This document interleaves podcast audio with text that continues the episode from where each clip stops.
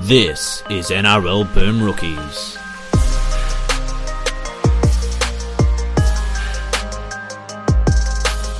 Hello, everyone, and welcome to another episode of Boom Rookies presented by ESPN. I am Matt Bungard, and with me today, Nick Campton. Hello. Hey man, we're back on the regular feed for the 1st Mhm. time in almost a month. The lazy summer days are over and like we're shifting into take mode. It's great. Yes, unfortunately, the lazy summer weather is still with us. It is a stonking 37 degrees and not sunny outside, the worst combination of things. But we are here to try and brighten up your day with some uh, news, notes, and then we'll be taking a deep dive into a footy game from yesteryear. But uh, Yep. It's like Before we do living that, insi- it's like living yeah. inside an armpit at the minute. it really Absolutely is. terrible. But uh, yeah, welcome back. I did a little interview last week, uh, and then patrons would have heard us do a question time earlier this week. But this is the first time Nick and I have been back on the airways with you in 2024. Big year to come. Lots of exciting things that will be announced very soon. We've got our season previews coming up, and plenty more. Stay tuned. But for now, let's jump into some news. Simi Renrandra trying the chip and chase. Oh no, it's Semi Radradra. Radradra's away. Semi Radradra. Oh, this will be interesting. Oh yes, it will. Yes. Simi Randrandra.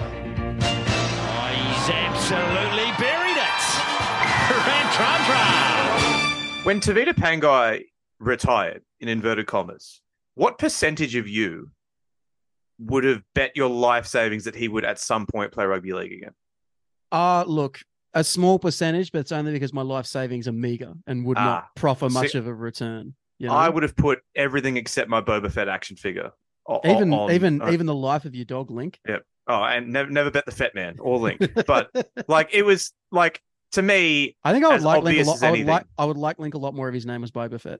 that's I'll put I'll put that to Charlie. She does love Star Wars, so maybe we Oh, could. So maybe here we can- go. But yeah, Tevita Pangai Jr. Uh, back training with the Broncos could be in the fold in some capacity going forward. He's obviously not the player he was uh, in his first stint at Brisbane at his best. But this, I mean, I I never thought the boxing thing was real. I always thought he would come back to the NRL at some. And if you'd asked me to bet on a club, I probably would have said the Broncos as well. So none of this is coming as a surprise to me, Nick. The one thing that kind of is surprising to me is how divided Broncos fans seem to be in. Some of them are like, yeah, well, you know, it's a bit of a free roll here, bit of a bit of a bit of a, a lottery ticket. If he works, he works. If he doesn't, he doesn't. And others just don't want him anywhere near the boys. So it's really going to be interesting to see how this shakes out. It will be. It's not as simple as just getting him in on a cheap deal, getting him Mm. fit, and having him come off the bench and crack a few heads for 20 minutes each week. He's talking about playing footy and boxing at the same time. I think with the way that sort of rosters and squads and contracts and all that and all, and all that work out, along with you know the fact that he does want to have a couple of fights in the early part of this year. I don't think the Broncos are actually going to be able to sign him until June. I'm pretty sure I read that right in the the Courier Mail, the Brisbane paper of note. And so if I was the Broncos, you know, having him down at training, hanging out with the boys is fine. He's clearly still very close to a lot of the players. I think guys like Payne Haas and Pat Carrigan, um, Pangai Jr. was something of a senior player and a real alpha male when they were coming through the ranks. So, you know, they're obviously very close to him. Don't have a problem being down there hanging out. But in terms of making a play and come back, I'd kind of be like, you know what, Tevita, I'll if you, you can't come you can't join the club till June. We'll see how you go. Mm. All right, like come back, and if you're fit, then then then we might play your big dog. But he seems like he's sort of seems like the kind of guy whose wants and needs and desires for his own career change a lot and change rapidly. And I can see why going up back up to Brisbane, catching up with all the boys, being around a team that is really successful and being around a program that clearly has a great vibe around it right now. I can see why he'd want to be a part of that. But to be perfectly honest with you, I don't think Brisbane need him at all. You know, I know that they've lost a couple of key guys over this offseason. They've lost Tom Flegler to the Dolphins. They've lost Kurt Capewell to the Warriors. They probably don't have as much experience in the middle of the field, but ex- like a lack of experience and a lack of talent aren't always the same thing. I think they've got a couple of guys who are really ready to make a big step up. This, uh, like Xavier Willison, who's played like I think ten or eleven games over the last couple of years. I think he's ready to take that next step. They've got this absolute young giant named Ben Te Kura, who Kevin Walters has been really A excited about large, a large. all preseason. A big boy, a big unit. And if I was the Broncos and I had a coaching staff that had been so successful in building a really strong workman-like culture that over the last 12 months. Uh, a culture where you've seen guys like Keenan Palasia go from bit part first graders to like absolute killers. You know, there are Mm. guys who were a lot less talented than Tevita Pangai was in his heyday, who have got who got a lot out of themselves. You know, I would rather give the shot to someone like Rory Ferguson, who's probably a name that a lot of people don't know, but he's um he was captain of South Logan last year. He's one of those guys who's been grinding away in the Q Cup for a good couple of seasons. I would rather would rather reward an opportunity to somebody like that than give it to Pangai Jr., who it seems pretty clear plays hard when he wants, trains hard when he wants, puts in when he wants, you Mm. know? And I don't like saying that about Tevita Pangai Jr. because I've been a huge believer for a really long time. Like 2024 is the beginning of my second decade of believing in, or it would have been if I was still in on Pangai Jr., 2024 would be the beginning of my second decade believing in him. Mm. You know, I loved him when he was at Canberra. I always loved him at the Broncos. I made a lot of excuses for him when he when he didn't quite live up to it or when he had things go wrong off the field. Talked a lot about um, at Penrith how good he was for them, how they don't win that prelim against Melbourne in 2021 without him. I defended the the when he signed with the Bulldogs he was a bit lackluster. I was like, there's still something there. Even when he got picked for the Blues last year, I was like, this can still work. But Mm. at some point, a guy is what his record says he is, you know. And I haven't forgotten that when Pangai Jr. did announce that he was retiring last year to go on box, he said, I'm sick of listening to coaches. I'm sick of listening to halfbacks. I want to do my own thing. I'm like, that's fine, man. But like, I don't know. I don't know if you want somebody with an attitude like that around your squad, you know? the strength for Brisbane in the last couple of years is how everyone's sort of buying into this one team, one goal mentality, and no one's getting out of line. And and we've seen li- in very sort of small examples of like when guys do get out of line, they suddenly they you know Corey Paix, for example, like gets bit gets a bit out of shape about his playing time. He's out of the team. Tyson Smoothy steps up, and, and they've kind of sort of been this one team, one goal, very premiership driven squad for the better part of the last two years. And I think it does kind of send a pretty bad message to welcome a guy like Pangai with his attitude issues. And as you just highlighted, the comments that he made as recently as what, three or four months ago, just to welcome a guy like that back into the fold. And then with him there, that would be pushing someone else down the totem pole as well. Like, I don't think any aspect of it would reflect the values that Kevin Walters has tried, to install in Brisbane in the last 18 months uh, to 24 months. And so I'd be shocked, like reasonably surprised if he plays any sort of like meaningful part in Brisbane's push for a premiership in the second half of this season. I would be relatively shocked if he is a meaningful contributor, even if it is just 20 minutes off the bench. If he if he is hanging around at training for the next couple of months, that's a different story. But to everything you just said and for everything that we've seen the Broncos both say and and back up with their actions in the Mm. last two seasons, I think I, I agree with you, mate. I would be relatively surprised, not just if he was there, but if he was able to have a contribution that you could say is a net positive, which is kind of sad that we're saying this about a guy who, even as as as little as like two or three years ago, was still a guy that was very respected and very fearsome when it came to ru- running the football, and, and it's still a guy that was so highly regarded despite you know his problems at Brisbane and leaving, going to Penrith, going to the Dogs, all that stuff. But yeah, I, I'm with you. I, I, I can't see this working out with a with a rosy ending for Tevita and the Broncos. God, we sound like our fathers, don't we? It's it a, You know? a little bit, but like I think that there is a like I think that no matter how old you are, and there there it's kind of obvious that Brisbane have had a real culture change since Walters got there, and especially since they've sort of had this era of being back to being one of the big dogs in the competition again. They they've really tried to go away from everything that we we mocked them for in that sort of Yeah. period, the Seibold period, and the period just before and after that, where like basically after sorry just after Wayne leaves and then they, they're kind of in the wilderness for a couple of years there. They get the wooden spoon and you know it, it seemed like a very individualistic team at times. It seemed like a lot of guys were just out there sort of doing their own thing. There was like like Milford's form went off the cliff. Tevita Pangai left the club. I mean eh, I think you could sum it up with Darius Boyd doing a gender reveal on the field after they got pumped by 7,000 Yeah. points. Like this was a club that was deeply unserious a couple of years ago and they've taken great strides to turn all of that around uh, in, in 2022 and 23 and going into 2024 they're going to be one of the favorites to finally knock penrith off the perch so yeah I, I just think it clashes with everything that we've seen from them Yeah, and like Brisbane are a club where it's very easy to get ahead of yourself because you know they are so big and so visible, and for such a long time they were the only game in town in one of Mm. rugby league's great cities. That's a little bit different now with the Dolphins, but that sort of Bronco exceptionalism still still abides, you know, and you can become a star there far more quickly than you can at other clubs. And I think for a while there, or for a long time, there Brisbane sort of lost their way. Guys got spots in the team before they really earned it, before they had to really fight for it. And I think a lot of them took it for granted, you know, and I that they've changed that a lot. They've changed that a lot. If you look at a different veteran prop who went there last year and was a great success was Martin Taupau, right? So he he I thought he was really slowing down at Manly. I thought he was I thought he didn't have much of a future in the league. I thought he hadn't sort of really grasped that time had come for him for a little bit and he couldn't be you know the the the beast in the middle of the field that he had been in the past. But he went to Brisbane, totally re totally embraced the role of coming off the bench, being a veteran leader, providing great energy, providing a great example to the young fellas, not just in games but in training as well. One of my favorite things, um, one of my favorite little moments the Broncos season last year was during the first battle of Brisbane when Kotoni Staggs latches onto that Milford kick and takes off and goes the length of the field. Watch the replay.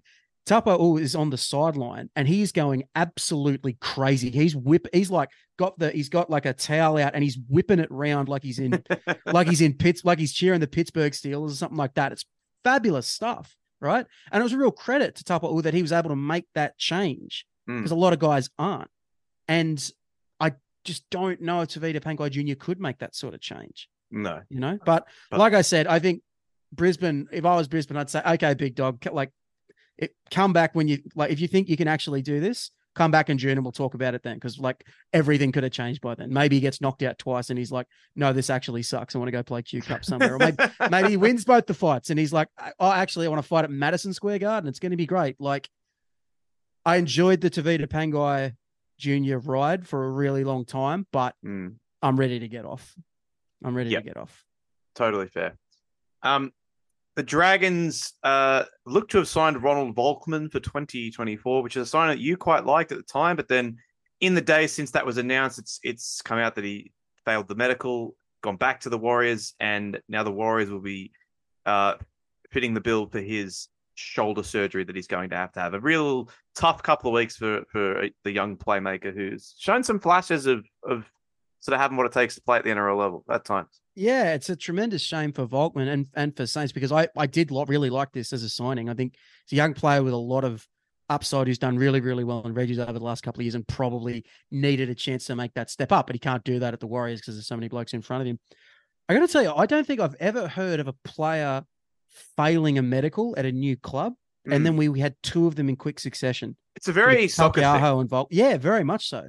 Yeah. Very much so. And I, like so, but yeah, I this one this one's still got a fair bit of runway on it. I think the Warriors are, are blaming the Dragons for not doing their due their due diligence. I think the Dragons are saying that the injury happened at the Warriors and they weren't told about it or something like that. So there's a real tug war. There was some good news earlier this week. The Warriors are going to foot the bill for his shoulder surgery. So that should get him back on the field at some point. I've no doubt that he'll wash up somewhere and get a chance somewhere. He's talented enough that someone will still take a shot on him. But I tell you, it just continues what has been a Mm. like a horror off season for the Dragons. Like feels like nothing's going right there at the minute. Yeah, I mean they they they made what they, they got Corey Allan, he's already gone, Ron Volkman not coming at all, and still massive question marks. I mean, not even mentioning the Amon stuff, but like there's still massive question marks in a bunch of places in that field. I'm I'm not as high on my trendy pick of the Dragons to improve in 2024 as I was at the back end of 2023. I'd say that much. But You you you were you were crafting that one as well. I was, you, were- you, oh, were, mate, pr- was you were proud to- of that one. You were, you liked was, that one. I was ready to sit on that take and and, and watch it bloom as uh, Shane Flanagan willed his Warriors to victory, but uh, maybe not. Maybe not. We shall see. Um, Tom Starling's written an opinion piece in the Sydney Morning Herald about his experiences fighting the New South Wales Police. I encourage everybody to read it if they can. It, it's it's up on the website. It's pretty easy to find. There's not a whole lot of NRL news up there right now. It's from a couple of days ago, but yeah, I just wanted to highlight a couple of paragraphs in that because it's, it's really scary stuff, and I, I'm sorry for him that he had to go through this. But he said, you know, the it's a daunting task trying to clear your name when you go up against the New South Wales Police Force with endless money and resources. That's to say nothing about the physical, financial, and emotional burden you are put under. He he, he talks about reading the accusations that he allegedly tried to grab officer's gun and had no idea what they were talking about. He said, I'm a pretty happy go lucky guy, someone who wants to be liked by everyone. And then it's put out in public domain that I've pulled out a police officer's gun when all I'm doing is celebrating at the 21st birthday party of one of my best mates with my family at a venue that has kids and elderly people. Just awful. Yeah, absolutely, absolutely. And I, I thought one of the telling ones in there was he said at no point did he feel like he was getting picked on because he was an NRL player. Like he Mm. didn't feel like, oh, there's Tom Starling, let's go mess him up or whatever. And he made the good point, like he had the resources to fight something like this. What about the people that don't? And he pretty much Yep. said that if he didn't have the money to fight it, then he'd probably be in jail, which is It's a, scary thought. Really screwed up. Thank God. Uh, and, and good on the Canberra Raiders for standing by him through this entire process. But Mm. yeah, t- terrible stuff. Terrible, terrible stuff. Um, David Nofoaluma is no longer a West Tiger. What what the end of an era. Yeah, it kind of made me sad. 100, 100 tries for the West Tigers in the NRL. Yeah, 100. kind of kind of made me sad, but had to happen. I think it had to happen. I it it it sort of it very much felt like both parties needed a change, and that's probably been true for a couple of years now. But because Noffel was on so much money, because I think he signed this deal in the wake of his 2020 season when he was one of the wingers of the year, there was nobody who was going to be able to take the freight. They were able to work out the release properly, and he's kind of just uh, not killing time, but this has been a move that's been a long time coming. I Yeah. think. Um, I, I don't know where he'll end up. He might go to. I would presume it'll be the Super League because if the some of the stories coming out from him, coming out from West at the minute, would indicate that his attitude isn't the best. Um, but yeah, this it, it kind of made me sad because Noffel was an important player for that club for a really long time. You know, Campbelltown boy, made good, had a great record at Campbelltown, which I always really liked. But it yeah, it had to happen. Had to happen at this at Mm. some point. Yeah, totally agree. And I look forward to seeing David Nofoaluma score 20 tries for the Grand Old Club in 2024. Would you have him? yeah. Would you? Yeah. Really? Right wing right wing has been a cursed position for this team for a decade. Yeah. What about what about what about Crazy Tane? We're gonna kick the, we'll kick the tie. Mate, Crazy I turned back into a pumpkin at the end of last year. I don't I don't forget. But uh pretty sure suspended to start the year, actually. Yeah. I, I tell you, like I, Like, I, like Tyrone Munro I- as well. I'm happy to give Isaac Thompson another chance, but like honestly, that that position at that club, it's been a poison chalice for a long time. He if, if he was available on next to nothing, he's another he's another scratch off. You know, he's another chance. You never know. We might you might get some late season resurgence. He wasn't that. I don't think he was that bad when he went to the Storm, to be honest. So I only played like the five games. He wasn't good I know, in that semi. I thought he was. I thought he was. Yeah, not great in that game, but I thought overall he was all I tell you, the interesting thing for the Tigers is I know they've had a thousand rebuilds over the Mm. years, but they really have totally like gutted the place over the last Mm. two years or so. Alex Twal's the only guy on the roster now who's played 100 games for him, Yeah, and only two other guys have played more than 50 games for them. One of them's Adam Doueihi, who, like, who knows when we'll see him back on the field with that awful knee injury, and the other Mm. Stefano Utoikamanu, who's played Good 51 player. games for him. So like they I- really, they really are like very. I much can feel where this is going, and we said we weren't going to do it. So I'm just warning you now. I'm just, I am just stating facts. Okay, I'm just I'm saying just state, I'm just stating facts. the, the, the the positive cadence of your tone just there. The the my, my, my, the cadence of my voice like- is always positive. unless the Raiders have lost. Well, yes, except for then.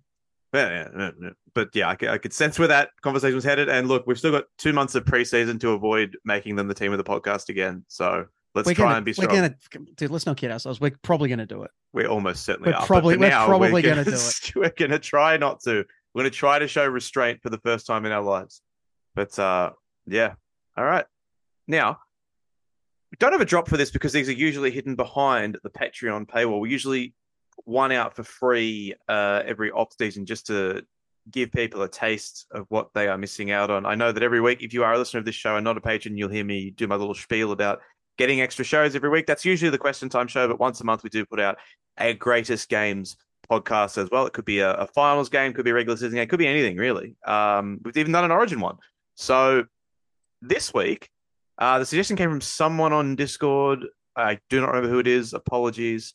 But we are going to talk about the 2010 regular season game between the South Sydney Rabbitohs and the West Tigers. Yeah, I, I love doing these sorts of shows. Like we've done a few uh boom rewinds over the summer where we've looked at a team season in depth. We'll do more of those through the year as well, but they'll probably be behind the Patreon paywall Hmm. as well, which is only greater value for money. So please, please, please go sign up. Yeah. This this is a a perfect game for this type this time of year because probably not the most well played game, but like very loose, very fancy free, a, a lot going on, much of it not that good or not that well executed, but entertaining nonetheless. The perfect game for a lazy summer afternoon. Commentary team of Andy Raymond and Laurie Daley. What more could you want? What more could you want? But all right, so let's let let's let's let's go back to the start though, right? So this is round 22 2010. Who Mhm. were you in 2010?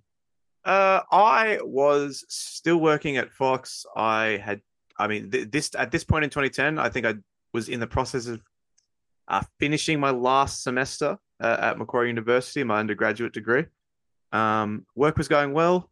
Uh, I just started doing rugby league stuff as well. People, I mean, if, if anyone listened to this before, I started off as an A League statistician at Fox Sports. That was my first job, and I think going into the 2010 season, I started doing rugby league as well. So I was actually working in the in the stats bunker this night during this game. That's Were exactly where. Yeah, yeah, yeah, yeah, yeah. And um, shout out to a friend of the show, Dean Robb, who was my colleague back then. And during the Golden Point saga, he took over for me, so I could watch the end in. What a what a good friend. What, What a a, good what friend. a what a good guy. What a yeah, he finished whatever he was doing at the time, and he said, "Mate, if you just want to watch the end, I'll take over." And I was like, "Yeah, I'm bricking it. Thank you, mate." So, yeah, Very what nice. 2010, I was in year 12. Mhm. Um, and it was a yeah, it was a really a really great time. So my, my last couple of years at school, I really kind of grew into myself a little bit. Um, started to really become the person I am now. Like wasn't like, you know, the big man on campus or anything like that, but you know, it was playing footy, had a lot of mates, a lot of stuff going on. A Mm. real a real coming of age summer or coming of age uh winter or year for me. You know what I mean? So it's great stuff. And I had a lot of mates who were playing uh, junior reps and a couple that were playing 20s or whatever. So I was, you know, as as involved in that world as I ever could be. There was a, a West SG ball team where I knew like I reckon 10 blokes on the side. Who and the the blokes on the team, there's guys like James Tedesco, Nofoaluma was on that team, um, Jesse Sue, Ed Murphy, Matt Grote, Will Skelton. So it had a Kangaroos captain Oh, and a wow. Wallabies captain on the same side. And they had a great run through the junior reps. They lost a prelim 27 26 to a Roosters side that had Jacob Miller, Chase Blair, Tautau Moga, Kane Evans, and lining mm. up in the front row, Tai Tuivasa. Have they have they flown Chase Blair down for this one? No, no, I've, I, you know what? I've never been able to work out if that rumor was true or not. I just think it is. I We've told this on the on the story before, but there was a big rumor when Chase Blair was like one of the hottest prospects in the game as a teenager that he was they were that the Roosters were flying him down for training from where was it? from the Gold Coast, or Yeah, from like yeah. northern New South Wales, twice a week for training and once a week for games. On Nick Politis' private plane. it's uh yeah. Shout out Ed Murphy as well, South legend. Good good good one there. But uh so out of um the West Tigers were playing in this game. I know there's a there's at least a couple of guys on this Tigers team that you surely would have crossed paths with at some point. Oh yeah, like you know, there's Chrissy Lawrence. I I, I was at He I was, was in he was a year year- above me at school. So Yeah, I was in I was in year eight at school, and Chris Yeah. Lawrence was in year twelve, and he played first grade, and then Uh, was he scores that incredible seventy meter try against the Broncos, and then he came back to school on Monday. It was like one of the Beatles was there. It was crazy, man. It's, I'll tell you though, this the, I have such vivid memories of this West team. Like it was, it's very, it was very clearly their their best team since 2005. It's probably still the second best team that they ever had. They end up finishing the season in third. They make the finals for the first time since 05. But like I feel like this this year Yeah. was probably peak Benji, you know, because he sort of married up the the the fast stepping and the quick running of his younger years with great ball playing and better game management that he that he sort of found in his later years. This is when this year is when those two Benji Marshalls meet. You know, they had they found Chris Lawrence, who was such a an important piece um, of their attack with his great running down that left edge. They finally found a halfback like Rob Lui came into the team the year before, and that was after years of Sheen's trying to replace Scott Prince and not really doing it. They had Gareth Ellis in the pack that really took him what a player. next level. And I, I don't know what it was, but I feel like this was just an incredibly prominent team. They were on Channel 9 all the time, you know, and uh, a big like they had they had Beau Ryan in the side who was becoming a huge star because of Beau knows on the footy show. And I looked back at the games from 2010, the West Tigers games, and I found that I remembered nearly every single one of them really, really vividly, like more vividly Hmm. than than I would than I would just like a normal season or something like that. They were very much like a, And a seminal team for this time, Yeah. I would say. and this was of course Lote Tuqiri's first year in a, in like almost a decade back in the Yeah. NRL. Oh, we'll we'll, So- we'll we'll we'll get there. We'll get to the heroes and villains on the side, but like this Souths team, what do you what do you remember about them? They were fun. This was They were fun. I've I've actually I've actually got that in my notes. The most fun Souths team. yeah, like they'd been sort of on the on the up. Like the the the the Jason Taylor era had ended. This was now Chris Sandow's team, coached by John Lang, and they'd, you know, it was weird because they'd have weeks where they looked dog shit, but then they'd have other weeks where they everything would work, and you'd just think, how how is this team not how is this team not regularly playing in the finals? But yeah, here we were in 2010. It was three years removed from 2007, which was their first and only top eight appearance in the 21st century to date.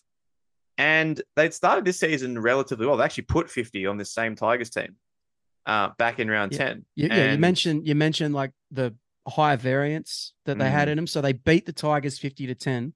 They also put forty on the the the bomb squad Penrith Panthers, who ended up finishing second. But then they also conceded fifty to a very ordinary Brisbane team that didn't make the finals, and on that day didn't have Darren Lockyer playing for them either.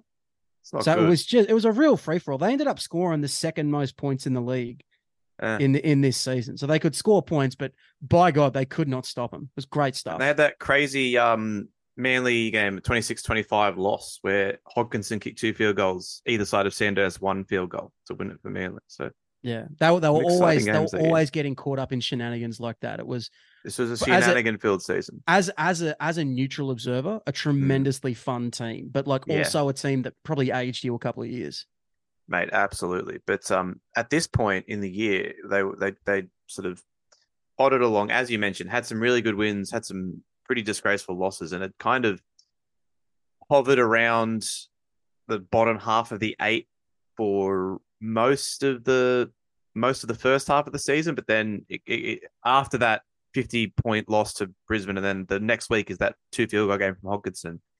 They win the following week, a very, very rare win against Melbourne in Perth of all places. And then after that win against the Storm, they lose a couple of games. They lose another heartbreaker to the Roosters, and they've actually dropped out of the top eight. They've they've, they've lost three of their last four as the as the Tigers come into town, and they're sitting ninth on the table, knowing that basically a loss here, and they're going to be spending September at home once again. And that they're missing they're missing a lot of blokes. Well, So this is what triggered the PTSD for me of like last year when they were missing ten players. At one point, Andy Raymond rattles off every player that's not playing in this game. Did you write and it? Did you write it down? I or- sure did. Nice. Yep. Luke Stewart, Bo Falloon, Sam Burgess, Dave Taylor, Ben Lowe, Michael Crocker, Scott Geddes, Colin Best, Beau Champion, and Ben Ross. All didn't play. A lot of lot of And, lot of and I think very- aside from Falloon, all of those guys are in their best 17 at this point. Probably yeah, but like to to follow on from that, why don't you read out this South team for us? Yeah, it, it, it- despite all of that, it's not a bad team. You got Rhys Wesser at fullback, Nathan Merritt and Fetuli Talanoa on the wings, Dylan Farrell on debut, and Jamie Simpson, a very underrated player, Jamie Simpson in the centers. Chrissy and John Sutton in the halves, which to this day is still possibly the most fun halves combination that anyone has ever seen.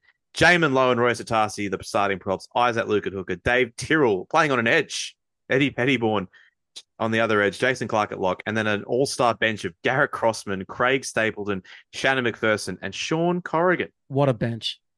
What a who would play an important role later on. He would, he would, but like Souths had been so ripped up with injuries. They signed Jaiman Lowe mid-season from the Queensland Cup. They signed Craig Stapleton mid-season from Well, his second stint at the club. Yeah, they signed Craig Stapleton mid-season from reserve grade somewhere. Shannon McPherson had barely played first grade anymore. Garrett Crossman was a little bit the same. Like they were very much on the bones of their ass in this one. Mm. And do you know what was written uh, that week uh, in the Daily Telegraph? A story about how since 1994, John Lang, who was the Rabbitohs coach for this game, had not lost to Tim Sheens, who was the West 17, Tigers coach. 17 straight, was it? Yes. So Yeah. it was 18 games total, 17 and 1. And the one was in 1994 when Sheens won the comp with your beloved Canberra Raiders. Two So- two great old footy coaches here. I always forget about Lang's stint with South Sydney. I think Hmm. like he like the game had probably passed him by a little bit, but he just sent those boys out there to have a good time. Too successful to be a good rugby league man, but good rugby league man adjacent. Absolutely. Uh, uh, Mm.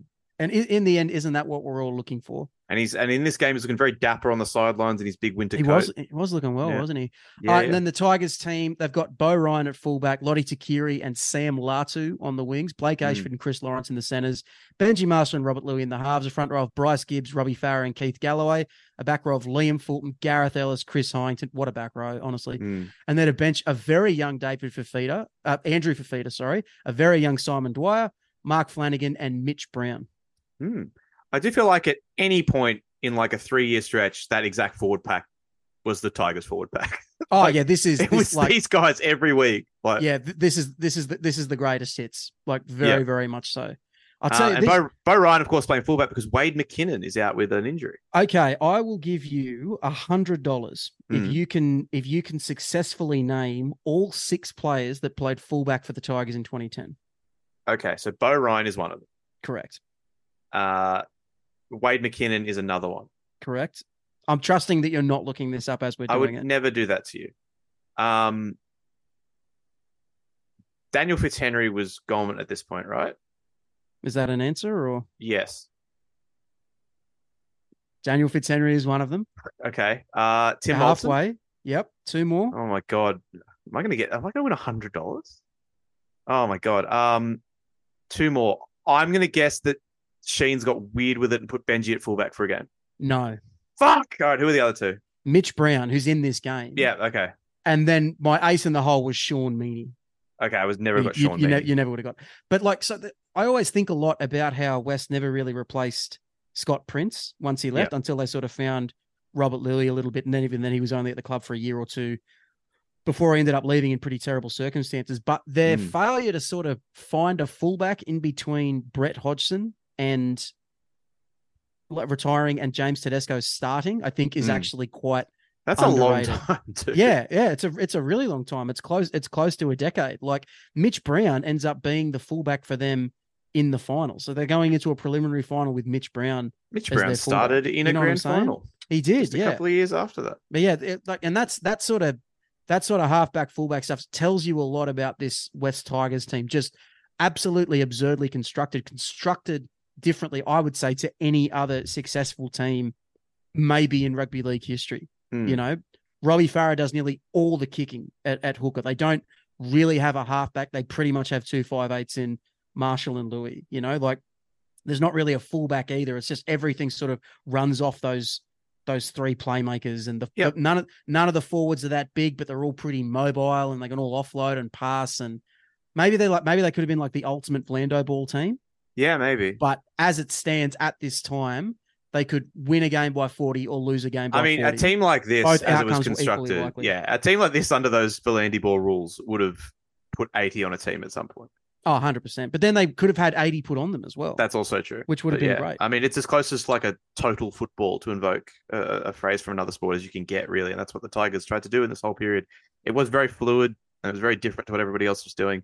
And it's, I mean, we, we've said it a million times, but it's a testament to like how much it meant to to the club that we all, they, they always talk about 05 and then this team as well as being like the, the, the highlights of being a West Tigers fan. And with good reason. They were super entertaining to watch. So, and they we're pretty close to winning it this year. I mean, that, that prelim could be a greatest game in itself. No, I don't. I don't think they could have beaten Saints. I think They- Saints win that game. very nearly did. Yeah, I know, but I feel like Saints. They lost by a field goal. I don't think Yeah, you can say if you lose a game by one that they couldn't Mate, have won. I I think Saints Saints style always Hmm. gave them a tremendous tremendous advantage that West could never run down. Anyway, Yep. when they're running out for this one, they we crossed to Scotty Sattler on the sidelines. Love Sats, one of the great rugby league yarners of our times. But he mentions that the key for the Rabbitohs is halves Chris Sandow and Jonathan Sutton. Jonathan, Calls him Jonathan Sutton. Didn't like it. I don't care for that at all. Was was not about it, bro. Yeah. Don't. It's like don't when it's care. like when it's like when Thurston first came into the league and Rabs tried to call him Johnny Thurston for a while. Mm, don't like that. It was not about that either. No, it's John Sutton and it's Jonathan Thurston. Out of That's respect. how we like it. And sometimes Johnny Sutton, but not often. A little bit, every now and again. Only on special occasions. You can occasionally anyway- call him Johnny as a treat. the game kicks off, and what a start! Not the greatest game last week. Here as Super Saturday continues live, and South Sydney couldn't have scripted a worse start out on the full. Yep, out in the full. Great start, boys. Love Just it. what we Absolutely needed. love it. Set then- the tone. And then Blake Ashford ends up cruising in untouched after 90 seconds. Like, this is great stuff. Gibbs comes off the left foot and runs into a three-man tackle, headed by the 17 in Jason Clark. Good to see him get a run on start tonight as the Tigers go wide, and the Tigers go in. Blake Ashford scores after 90 seconds. It is Tigers four, Rabbits nil.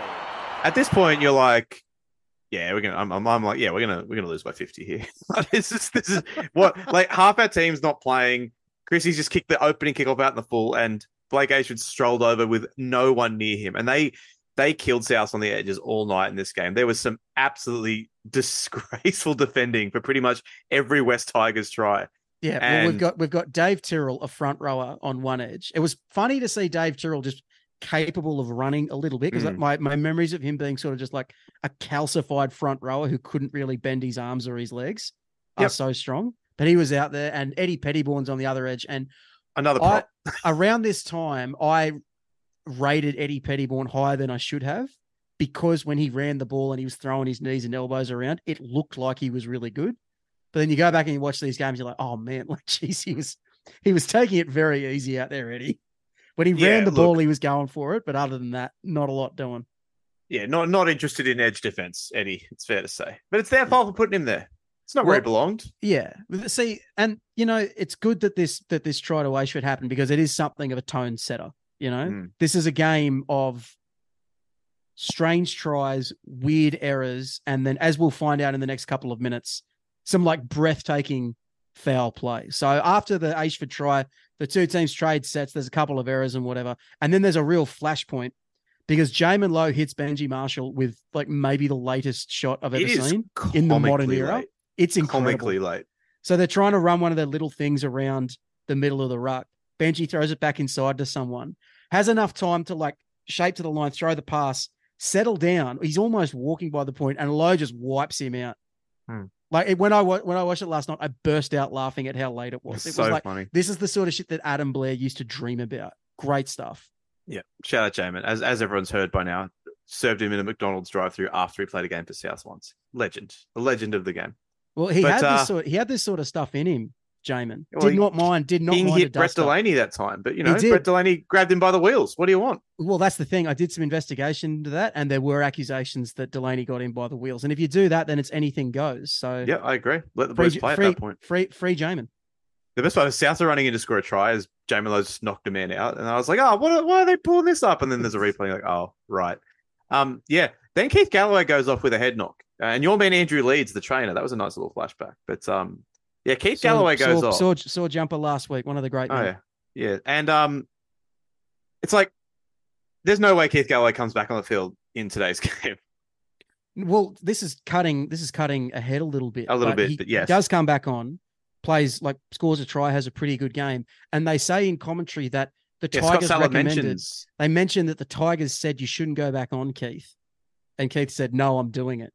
that And- was just like like 2010 doesn't feel like that long ago, but, but it was every, for head stuff. every time I watch one of these games, it always stands out to me how much our how quickly and how drastically our attitudes have changed. And not to mention that, like, all Scott Sattler adds that Keith himself apparently said he couldn't remember the start of the game, but they let him go back out there. It's like, oh, Oh, that's not that hasn't aged great. not but, the uh, best. In between Galloway going off and coming back on, though, it's a try on debut for Dylan Farrell.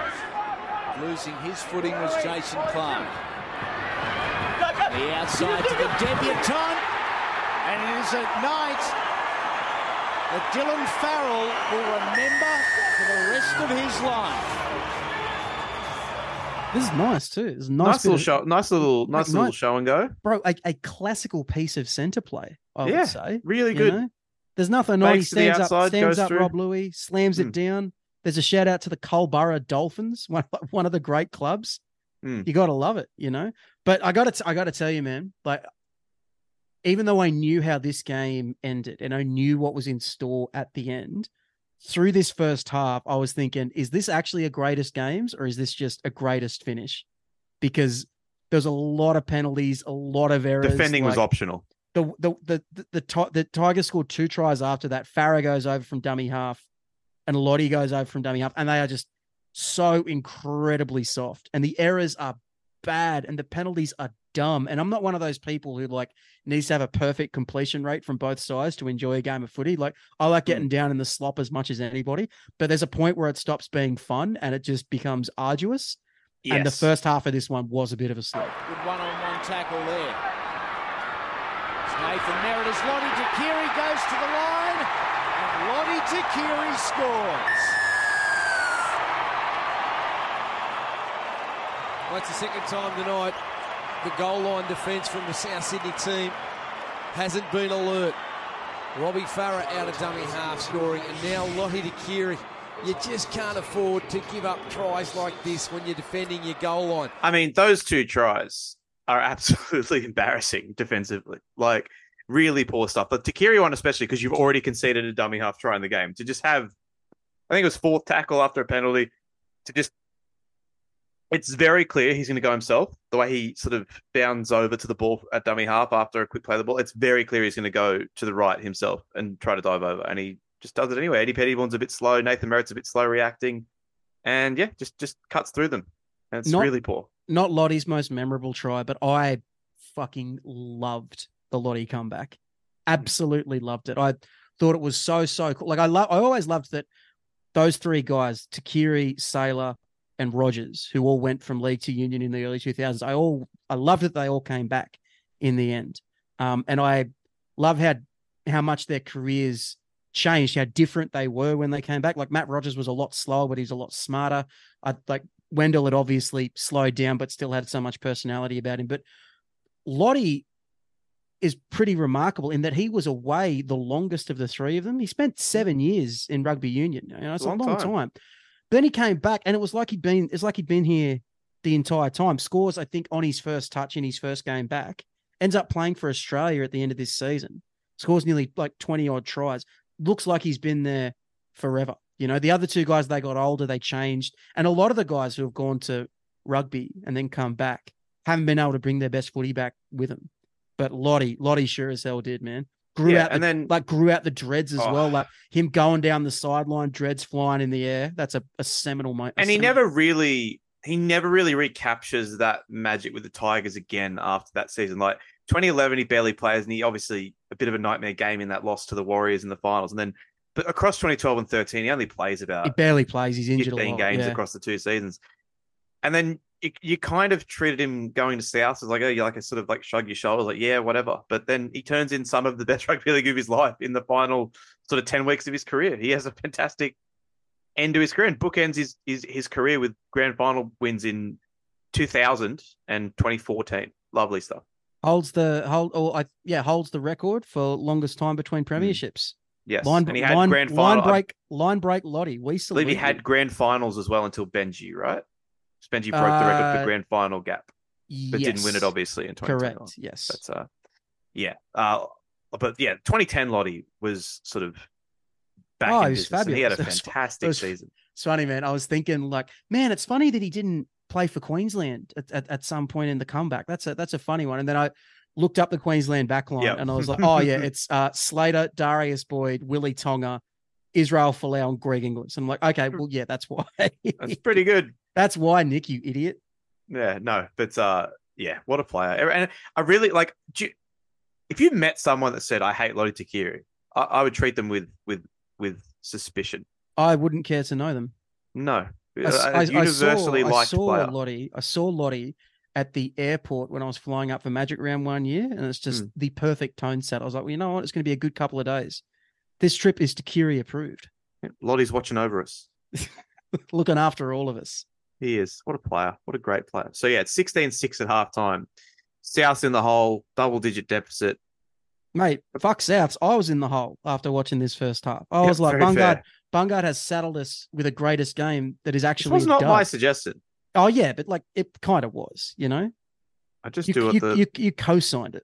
as a man of the people, I just do what the listeners want. And the listeners wanted this game. But oh, yeah, anyway, so I, wa- I wasn't wa- wasn't sure how to feel, but then first set of the second half, Souths are rolling up the field. John Sutton puts in a really nice kick down to the corner. Looks like it could be a 40-20. Sutton off the left boot. Inside the 40. Looking for the sideline. Beau Ryan. Beau Ryan spits it back in field. And Fetuli Talanoa says, thank you. oh, Beau. Oh, Beau. He had a, he had a tough one in this one, Big Beau. In my notes, I just wrote Beau Ryan, and then I wrote ha ha ha ha ha ha ha like twelve times. Why do you hate Beau Ryan? He's all I don't. This is an extremely funny It try. is very funny. One It of the funniest funny. of all time, and it's even better by sort of known rugby league clown Fetuli Talanoa being the recipient of this, and then like striking a pose for the camera as he I grinds. love. I love One of the dude. coldest put downs I've ever so good, seen. man. Like that was that's Phil Sammy type stuff. You know what I mean? Like has the put down, the big slide, the big grin. He's wearing a like a mouth guard that kind of Mm. looks like he's got a grill on his teeth. It was great stuff. I, I know that he had some really bad games for South over the years, but I still kind of loved Fetuli Talanoa. You got to, man. You got to, you got to love your guys. Beau, you got to take the good with the bad. Ah, do people today understand what a big star Beau Ryan was?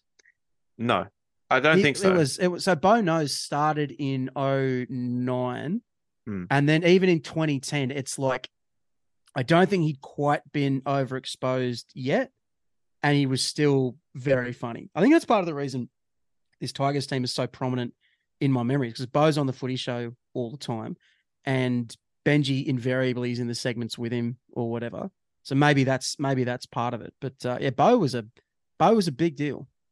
He sure was. Um, not known for his fullback play though, uh, as evidenced here. as not throws quite, the not quite. But you know, It's- Beau Beau will have many many more mistakes to come Yeah, that we can great we can get to later. Uh, so you think Souths are back in this game, Nick? Well, think again. Farah. Lui. To Brushes off two. Three. Beats Wesser a fourth. Still going Chris Heighington. And on his knees is secured five metres from the try line. Farah. Back to Lawrence. It's opened up and Chris Lawrence will better the position. And he scores the Tigers four. Garrett Crossman's not a man I think about a lot, but uh, you got to spend more time on the grid, brother.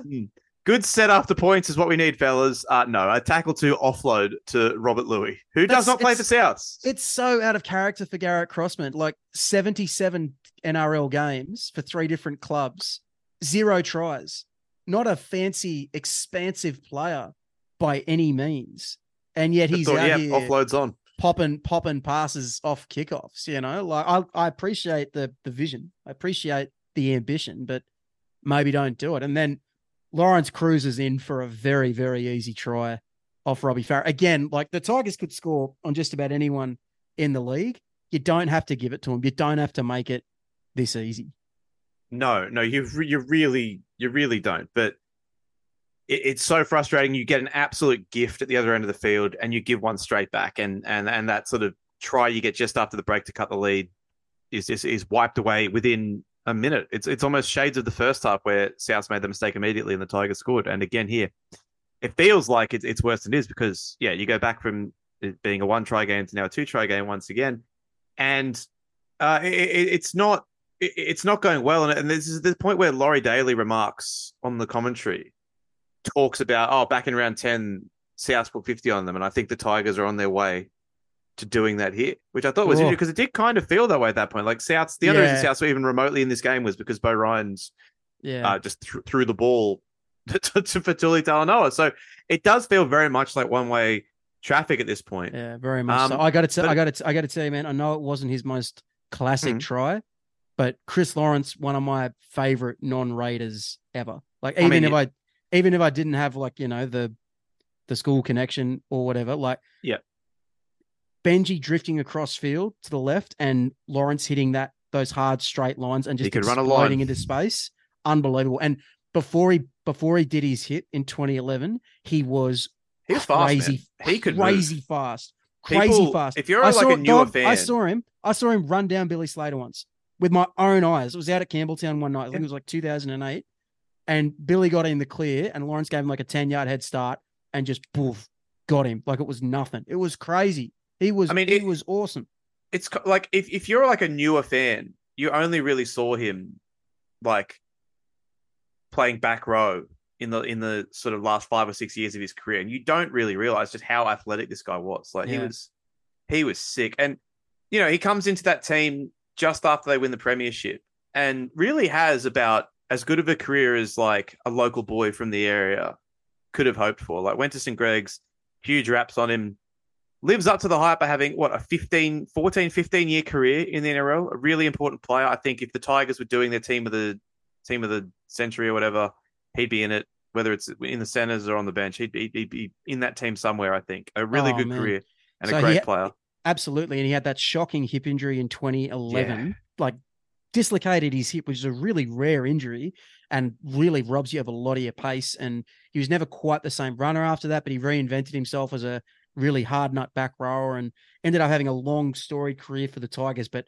fuck, man, when you see what he was like when he was young, when he could still really, really move, oh, just unbelievable, unbelievable. I'm telling you, when you listen to this, dial it up on dial it up on YouTube, dial up the best of Chrissy Lawrence. Just watch that boy fly. As good as it gets, man. yeah it- it- I mean and, and again he was so good in this season in 2019 he plays for Australia so ne- never got an origin appearance but played for City and play at Don donned Oh, the blue man. and mustard and then played That- for Australia That that hip never happens. He plays for the Blues for sure. especially For when you sure. consider the absolute carousel of battlers they were ro- rolling out in the in the outside backs in Yeah. in those years as well. I'm Like, I'm surprised. I'm surprised he didn't get a run in, in, in this year. Like he plays 25 games this year. He's around a who lot. were the 15 who were the. Origin centers in 2010? Oh, geez, you're putting me on the spot. I'll. I'll look up Um, quickly if you want to keep talking about Chris Lawrence. Oh, mate, I'm kind of done. I just I love Chris Lawrence. Absolutely, absolutely loved him as a footballer. Like as good as it great gets.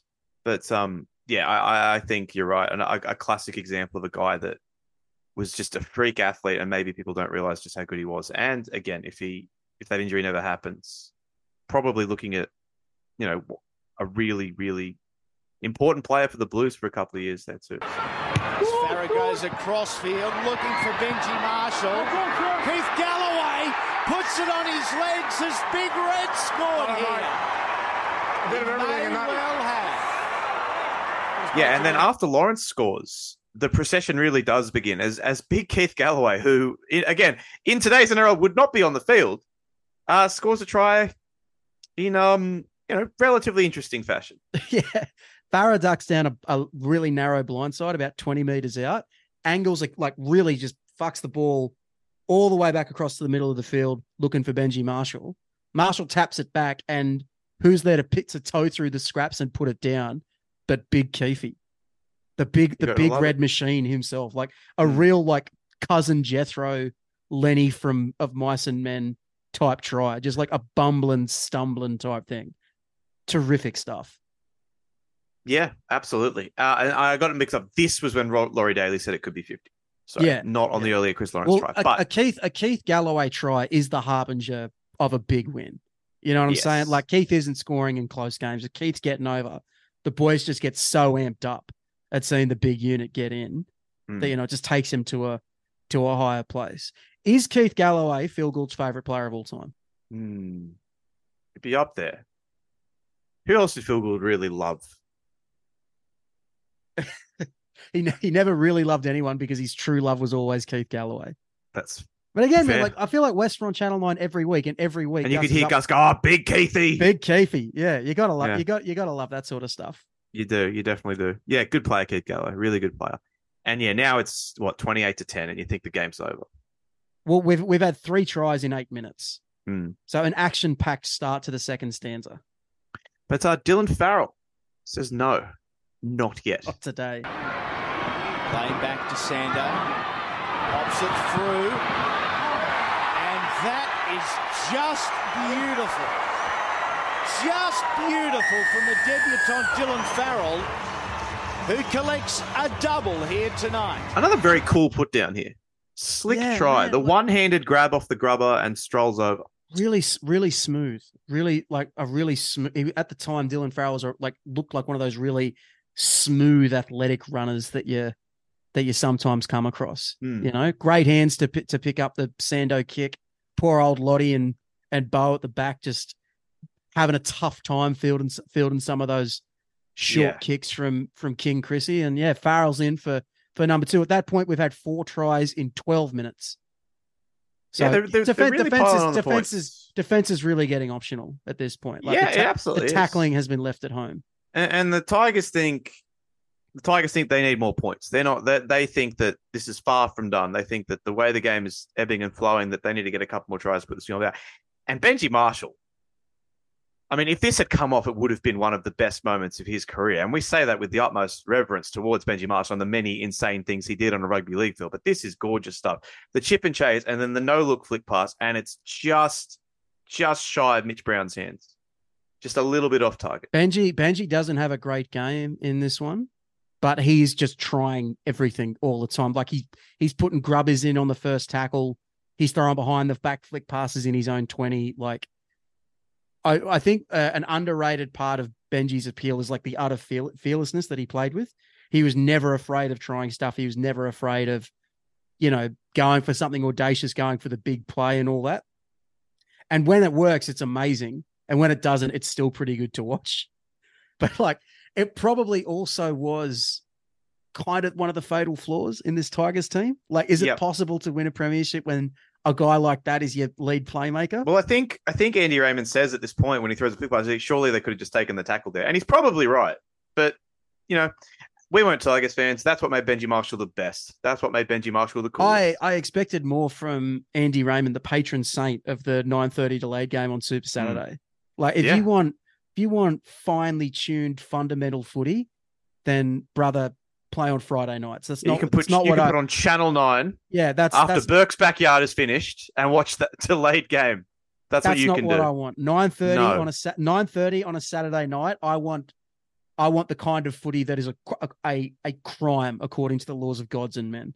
Hmm. I want the weirdest shit you have, mate. Like I Yeah. do I do not want the regular stuff. Yeah, so instead, Souths get the ball back and they get down the other field. And you mentioned the hard night that Beau Ryan and Lote had.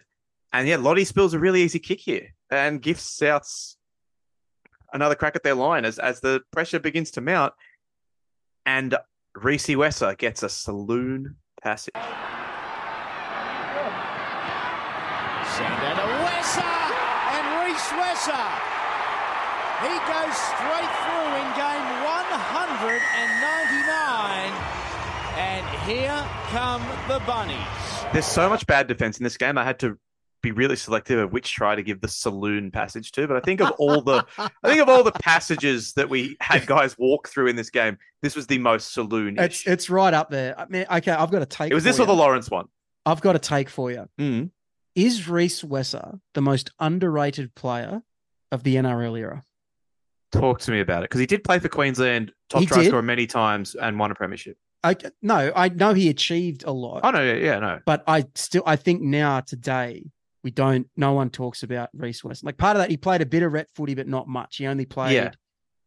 four or five games for Queensland. Never played for Australia or anything like that. Never played He's- for Australia. Wow. No, his career had a had like a it was a slow start. It wasn't until like his fourth or fifth year in the first that he became a regular starter, Mm. and it had a longer tail. Like these last these couple of years at Souths, he's still serviceable, but he's not an absolute gun anymore. Yeah, so I guess like how like it was kind of an unfortunate thing for him where he was an amazing fullback, but he was stuck behind a guy named Darren Lockyer Yeah, for parts of his career, and then a guy named Billy Slater towards the end of his career. exactly. Like he was he was always stuck behind fullbacks who were slightly more sophisticated. You know what I mean? Like he never really developed a, a, a much of a passing game or anything like that, and he was kind of at the very tail, at the very start of, at the very, he was at the very start of an era where you, your fullback had to be able to pass. But for the Mm. years before that, where a fullback could just be super quick, be a great support player, and push up all around the middle of the field, and you didn't have to worry about having a passing fullback. Telling you, few better than Rhys Wesser. Penrith's all-time leading try scorer, still Yep. now to this day, 113 tries in 177 games. There's a run from 2001 to 2006 where he scores at least 13 tries every year. Like I know he won the comp, but the year before he scored 19 tries in 22 games. Like absolute like master blaster shit, bro. Like, and you never have Rhys Wesser conversations anymore. You never do. know? You and, never do. And and we're poorer for that as a country, you know. I want to live I want to I want to live in a world where I can bring up Rhys Wesser and and you know, people cheer me, acclaim me as a hero. They say, you know what, Campo, he was underrated. He was Hmm. better than people remember. well, he yeah, I mean, 04 was like he splits the middle there with Lockyer moving to five eighths and Billy Slater yet to become Billy Slater. That's a re- and it's really the only chance he gets in Origin. Mm. But a, it's, a, it's a great shame, but a a fabulous player, man. And Mm. like even though he was pro, he, like he was very much on the back nine when he did go to South, I always always loved seeing him do well. And he still had a little bit of little Oh, bit yeah, of a little gas in the tank. little bit could, gas. I could, mean- could, he could still hit a hole. this He game could- is literally called the Rhys Wesser game. So, well, or the Dylan Farrell game, one or the other. But the iconic commentary at the end is is Andy Raymond screaming Rhys Wesser's name, which we will of course get to. But I did love South signing David Peachey and Rhys Wesser back to back to play fullback. It was fantastic. Just nothing that can't be solved by getting a veteran in there. a, uh, a who's a, who gets around the field well. Has anyone ever got around the field better than David Peachey? Oh, it's it's I I don't think so. I don't think so. God, he got around the park well. Well, young GI got around the park well as well. He And. I remember, I remember when young GI first came into first grade, the comp that everyone had was David Peachey. yeah, right. You know, Hmm. just two. We don't get enough good, of that these days. movers, two good. We don't get what- enough. We, we don't get enough comps of like really good players. Like it's Well, either gotten- they get comped to like the greatest ever, or that, Yeah. and that's it. Like everyone's either the next Darren Lockyer, the next Andrew Johns, the next Sonny Bill, whoever. It's never like it's never the next Rhys Wesser.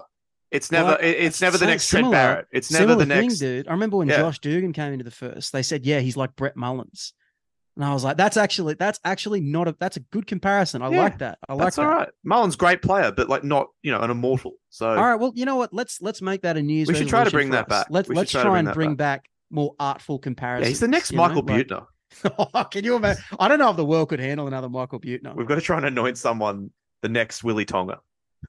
Okay, okay, we'll get in Alright. the lab and we'll get in the lab and sort something. We'll work out. this out. But yeah, I, I'm a big fan of comps of guys who are very good, but not quite the greatest to ever play. Because I do think that that's more. I feel like when that happens, it means people have actually kind of watched the guy play a little bit and, and Mm. had put some thought into it, not That's- just That's this exactly guy's right. good and he plays fullback and he's from Queensland, so he's the next Darren Lockyer. It's like, yeah, yeah, very much so. Like if you if you have like a more esoteric one, then I'm hundred percent with you. Like if you roll out the next Sonny Bill, my eyes are going to glaze over. But how many next say Sonny Bills have there been, man? Way too many, man. But if you say this could be the next Tohu Harris, I'm like, okay, now I'm in. there we- now now we're cooking with now gas. I'm in. Now Let's now go. now we're back. So Yeah. at this at this at this point of this very stupid game, it's 30 to 24 to West, and there's 15 minutes to go. Souths have just scored. It's good stuff. Here they come, the grand old club. Yep. Uh, Chris Sandow loses the ball, thinks he's won a penalty, and petulantly kicks the ball away, giving West's. You, penalty. you've missed you've missed the key sequence, the Oh, one sorry. that explains this entire match. Oh, sorry, Benji finds touch from the kickoff Benji finds touch off the kickoff on tackle then- one. They go wide. Yep, they spread it out off the scrum, and Beau Ryan gets bundled into touch. Good stuff. And See, I see on that once in- at a game I went to, and I was furious. I was like, oh my god, it idiots." makes me want to die. Todd Polglaze got thrown into dude. touch. I was, the, I was, I remember it clear as day, thinking, "It's tackle one, you fucking dopes. What are you doing?" and, then, and then on South's next set, Sandow loses the ball. He thinks it's stripped. The ref says it, it's an error. it. He kicks the ball away, and we see the very, very rare kick the ball away penalty. We don't. I bring him back. We need more of that. Just bring guys being petulant after a bad call goes against them. You've been penalized for bad manners. Oh, please. Uh, not Chrissy though. He's a nice boy. He would never do anything petulant on the field. Free him. Oh, I agree. But um, yeah. So we think it's game over because there's a, a, a really well weighted grubber goes through. Mitch Brown dives on it. They send it upstairs though, and he's and he's not. He's bounced it. He's He is bounced not, yeah, he is not grounded at all. And it. I thought they were going to do the dreaded torso try for this one, but no, he he, he just That- it. West had a couple of opportunities to close this out. The Brown no try is one of them. Benji also misses a couple of field goals. He misses one really easy one from about 20 out. where Yeah, he absolutely yeah. kicks the shit out of it. Like he could have just dinked it over, but instead he really winds it up. And it's like, it's such a weird thing to remember, but I always feel like if Benji had the opportunity to kick a field goal, he never just like like dinked it over like Sam Walker did. He was always like, I'm gonna put as much fucking power into this thing as I can, as my as my hamstrings can possibly handle. He's like a wrestler who Mm. fights MMA and falls in love with his hands. You know what I mean? Yeah. Like Benji Yeah, yeah. came into first grade, he couldn't kick at all, like had no power whatsoever. Got a bit of power, and he was like, Well, why would I ever not kick the shit out of the ball? Hmm. Great stuff. Yeah, Rhys Wesser breaks through. It's forward pass, calls back. That's just before that Benji field goal miss that you mentioned. And then Souths are trying to get back into it. John Sutton is not the most cultured five eighth of all time. I think it's fair to say. But he could kick the shit out of that ball when he wanted to put a bomb up. I remember one night we were playing the Tigers. It wasn't this game. A, an older Matt Utai, God rest his soul, was playing on the wing for the Tigers. And John Sutton put up the biggest torpedo bomb I have ever seen in my life. And Matt Utai is standing under it, hands out, quivering, and not a soul in that stadium thought he was going to catch it. And Matt Utai delivered and and spilled it as we all expected. But I have no doubt that that kick went as high as you said. But for all of Matt Utai's achievements, the high ball was never his. Not friend. one of them. You know what I mean? I feel like you friend. don't have to. You don't have to be Matt Burton to get an error out of Matt Utai under the high You- ball. you You, know know, what's what I'm saying? good- they don't make him like Matt Utai anymore. They They don't. don't. They don't. Then they should because Matt Utai fucking ruled. I don't know if I said to you, bro. uh, There's this winger down at the Raiders. I think he's the next Matt Utai. Justin Carney could have been the next Matt Utai. He could have been. Yeah. Could have been. Sorry. yeah, so Sutton puts up one of these trademark gigantic bombs, and Beau Ryan has no chance. He has no idea where it is, and he slips over. Souths end up getting a dropout, and Andy They Raymond, nearly get out of this, the Tigers, by the way. They throw about five passes in the in goal. One of them goes forward, though, I think is ruled. I, I, again, this is a game that like made me burst out laughing several times, but I don't think I started laughing harder than when Andy Raymond says, "Beau knows." Well, not tonight. He doesn't. Yeah, that was. I remember hearing that at the time. Absolutely, like absolutely shocking gear, but that's why it was great. That's why I loved Andy Raymond. Yeah. So Souths get the repeat set, and it's Sutton himself that scores. Is it now or never for South Sydney? Asotasi off back to Sutton. Sutton! Sutton! He scores! Right well and three again. It's a simple case of the grounding here. John Sutton. I think it's a try. So do I. I think it's a try. And South Sydney have all the energy. I mean, yeah, this was this was trademark Johnny Sutton. This Oh, is what this great is this is what he does. This is what he does on that left edge. A good offload from uh, Shannon McPherson of all people to help. Yeah. to help set it up. You know, and yeah, I I got to tell you, I think I'd forgotten how good Sutton was as a five eight. He Mm. played there way way too long. He should have been moved to the forwards well before he ever was. It probably stunted his career a little bit in in some ways, so. but just a tremendously classy player and like Yeah. so so so gifted, so good off that left foot. It was it was it was interesting to see skinny young John Sutton running around and doing stuff again, you know? Like Yeah, and it's it's it's not it's not like from the sideline, but it's not an easy kick for Chrissy. But he knocks it over, and we are tired. Here we go. It's there, and we're level. Really interesting at this point. Mark Flanagan gives away a really silly penalty for not being square at marker. He comes back from behind it with a, with a second effort tackle. Souths work the ball down the field, and I actually defend this. They go, "Oh, second tackle. Why is he taking the shot at field goal?" But it's a really good offload from Asotasi, and then John Yeah. Sutton sees that Chris goes- Sandow's in the pocket, Yeah, it's in it's it's in broken play. It's not like a classic. and there's no pressure on Chrissy at all. whatever. That's yeah. and that's I think to me is the most important thing with field goal save is if, if you can get a shot where you don't have anyone running at you, you have to take it. I don't care what Well, tackle it is. Dude, 30 out, 30 out right in front for Chris Sandow is like shell and peas. You know, it was the thought. year after this when he bangs over one from halfway. I was at that in game Golden in Golden Point. Point against the Roosters. Yeah. And this is also the year, is a few weeks before this, where Benji Marshall hits one from halfway. It's not in Golden Point, it's at half time. It's just before half time. Campbelltown. So we've got two of the absolute supers, and Marshall has a field goal shot at one point, almost from half Off one step, off one step that very nearly goes over. That's goes that under the crossbar. That's that kicking power I told you Ridiculous about. man. power. Like I don't know how he I don't know how he managed to do it or where he learned it or whatever. But Yeah. all of a sudden he could just kick those things into orbit. Yeah, so Farah definitely catches South's offside in the last set of regular time. They are like a great dummy half run. Ref doesn't call it. Full time siren goes. Farah gives Jared. It's Jared, it's Jared Maxwell, right? Yeah. Gives him an absolute spray, and rightly so. Like he caught the South markers offside. It should have been a penalty. They take the two, they win the game. But that Jared doesn't Maxwell. happen. Jared Maxwell refereed this game like it was 1975. Yep, let him play. He really did. Like he was he was not putting up with any of that stuff around the ruck. There's a bit in the second half where Nathan Merritt like shoulder Yeah, his this- shoulder gets Chris Lawrence directly in the face. Lawrence is as knocked out as a person can be. West get the penalty, but like if it happened today, Merritt would be sent off, no question. I say In this, this right. one, he doesn't even get put on report. Yeah. Maxwell calls the captains over because there's a bit of a, a set to afterwards, like Isaac Luke tries to fight someone and all that. Maxwell just calls the captains over and he said, All right, you both got your lumps in. Now let's play some footy. Let's play some like, what- footy. What, year is this? What a Like- gentleman. Classy way to handle that. I'm glad you mentioned that because Nathan Merritt is my favorite rugby league player of all time. Really? He should absolutely have been sent off. it is heinous. It- Oh, if pe- so people go back and watch the, the, the- shout out to I think it's Rabbitohs Rewind was the YouTube channel to put the full game up. It's it's just it's just after South's score that Dylan Farrell tried to make it uh, 28 to 16 or something. But yeah, the hits as bad as it gets. And I can't decide what's funnier. The commentary going, oh, some of the South players think Chris Lawrence is staying down to milk a penalty, as Chris Lawrence is, as you said, the most knocked out a human being has ever he's doing been. the ones. He's doing the ones where like he's so knocked out that he's holding his arms up, but they're kind Yeah. of just like flapping in the breeze. And little bit, then- like Even funnier than that, finally, after play resumes, they cut to Scott Sattler and he goes, Boys, I might be in the majority, but I thought it was a great tackle. Thought it was a clean hit. Play on. bring Sats back. If Fox League have the minerals, they'll bring back Sats. Nothing's ever. I love those old heads where nothing is ever a penalty. Nah, no. Like, it's so funny. Like that is a, a- a clear send off to me. just a good. It's just a good tackle.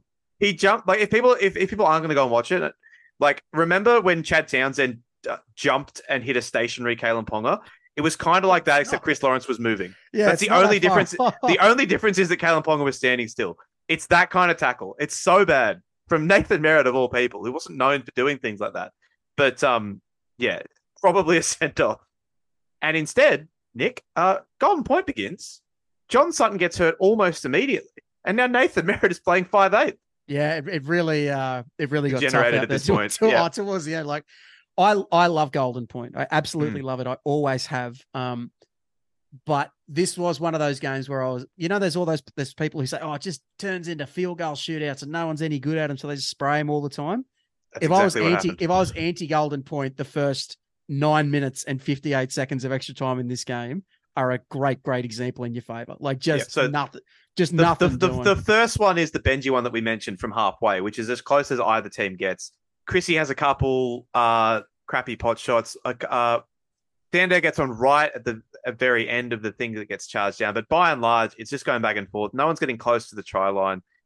They're just trading places. It looks you as need, though you need you need a true surface Hmm. to to launch a field goal because you're relying on the ground to do so. You can't launch a field goal from the muck. And this No, game was you in the muck. You know, it's part of the Yeah, so- part of the appeal, part of the thrill.